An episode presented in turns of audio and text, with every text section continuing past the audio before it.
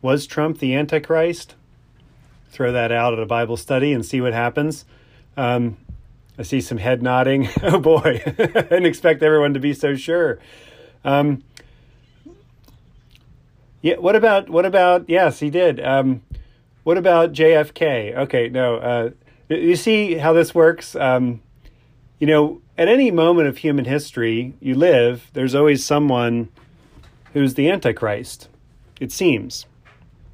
Um, when you read in the New Testament, this Antichrist, uh, th- this um, this person who is uh, against Christ, that's pretty obvious, um, against the Messiah, the kingship of Christ, the rule of Christ. The word Christ is not Jesus' last name.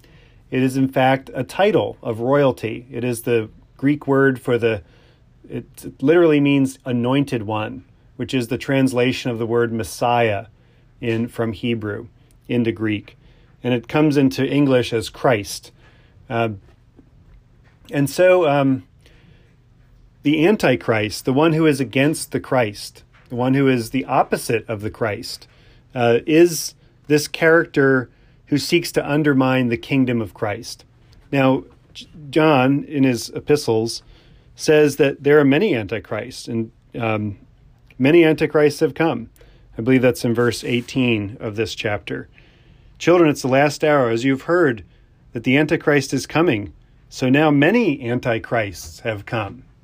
So the Antichrist is both a person, sort of in a place and time, but also a series of people who, throughout time and place, seek to undermine the kingdom of God, seek to take that kingdom of love that Jesus try, is building on this earth through us, the church, and seeks to destroy that.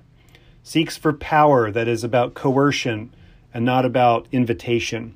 This is what the Antichrist is always doing. When you get to the book of Revelation, also written by John, um, he has a lot more to say about the Antichrist in that time. Uh, both uh, uh, already, thing that's already happening, and a thing that's not yet happened. Um, and so when he's writing here, his advice is very practical. He says it's the last hour. And at whatever point you date the first epistle of St. John, um, it was a long time ago.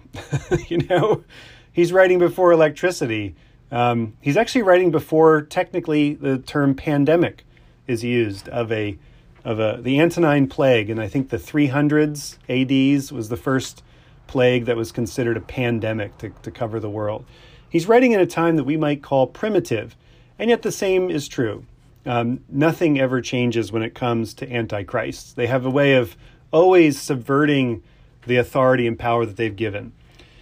The antichrist he's talking about, though, is here the one he's specifically maybe not mentioning. This is sort of a subtweet or a, a reference to somebody that is in the room but they don't want to talk about, uh, or someone they might know, is that he doesn't really believe that Jesus is the Christ and doesn't really believe that God the Father and God the Son, or Jesus and God the Father, are like equal in power.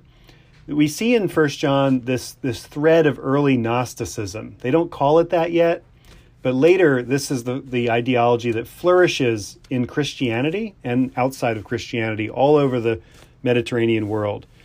Um, Gnosticism, at its heart, is that there's a secret knowledge that you really need to live a successful life and we have it and we can give it to you. But you've got to trust us. You've got to come in and get the secret knowledge. And only when you sort of uh, pledge your loyalty will we give you the secrets. Um, this is the exact opposite of Christianity. Christianity is extremely public. Um, it has always been a public religion. It has always been a faith that doesn't have any secrets. Um, the secrets all belong to God, and the ones he tells us, we try to proclaim to everybody. In fact, the good news of Jesus is declared to everybody. There's no limits on who it's declared to. It's not just for some few enlightened people. So, whenever you look at a, a movement, an organization, even a church, even our church, where it seems like there has to be this secret knowledge and secret group of people that get to do everything and get to and, and uh, you know this is where the priesthood can become this kind of Gnostic organization as well. All throughout church history, there's these Gnosticism has a way of springing up and seducing people into to giving them power, and this is fundamentally antichrist, um, the secret knowledge, and it hinges on the fact that they would say that that God the Son, Jesus, or they wouldn't say God the Son, but Jesus is just a really enlightened human being, someone who's really smart, who is really bold, who had the secret knowledge that you can have too. He wasn't really God the way people say he is. And John makes the case, he, he makes it very clear. If you deny, um, no one denies the Son, no one who denies the Son has the Father. He who confesses the Son has the Father also. So the the problem in Jesus' day was not so much that um, they they had a hard time believing that he was a real human being. In fact, when he walked around on the earth, that, that was all most people could believe he was just another guy, another teacher, another rabbi. To the Romans, he was a troublesome Jew.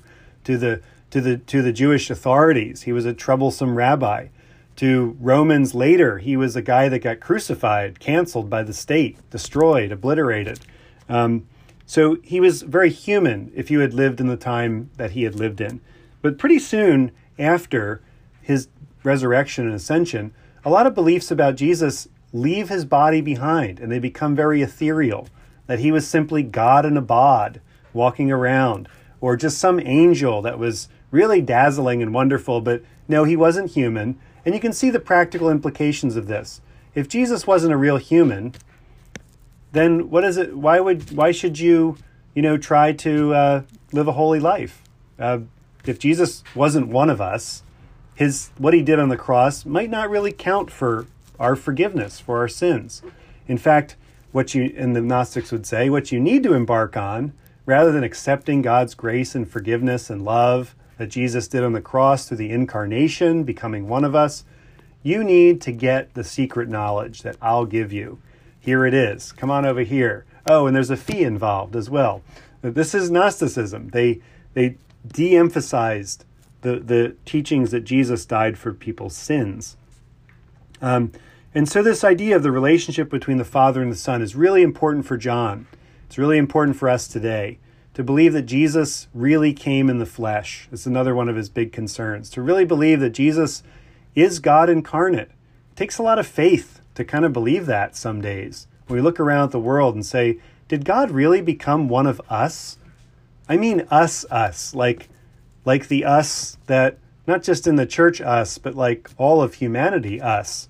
Scroll through the news and see the things that people do to each other we have teenagers being shot by police officers. Um, you know, another one today. Um, you know, a 13 year old. It's like, wait a second, this, how is this working? How is this happening?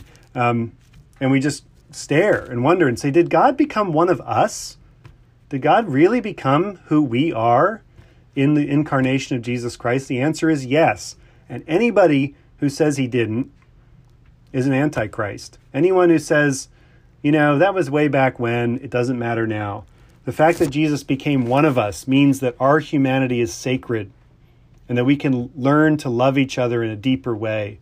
We can we can have victory because Jesus had victory. He is truly one of us. And so, you know, worrying about the Antichrist, it's not so much worrying about whether a president was the Antichrist.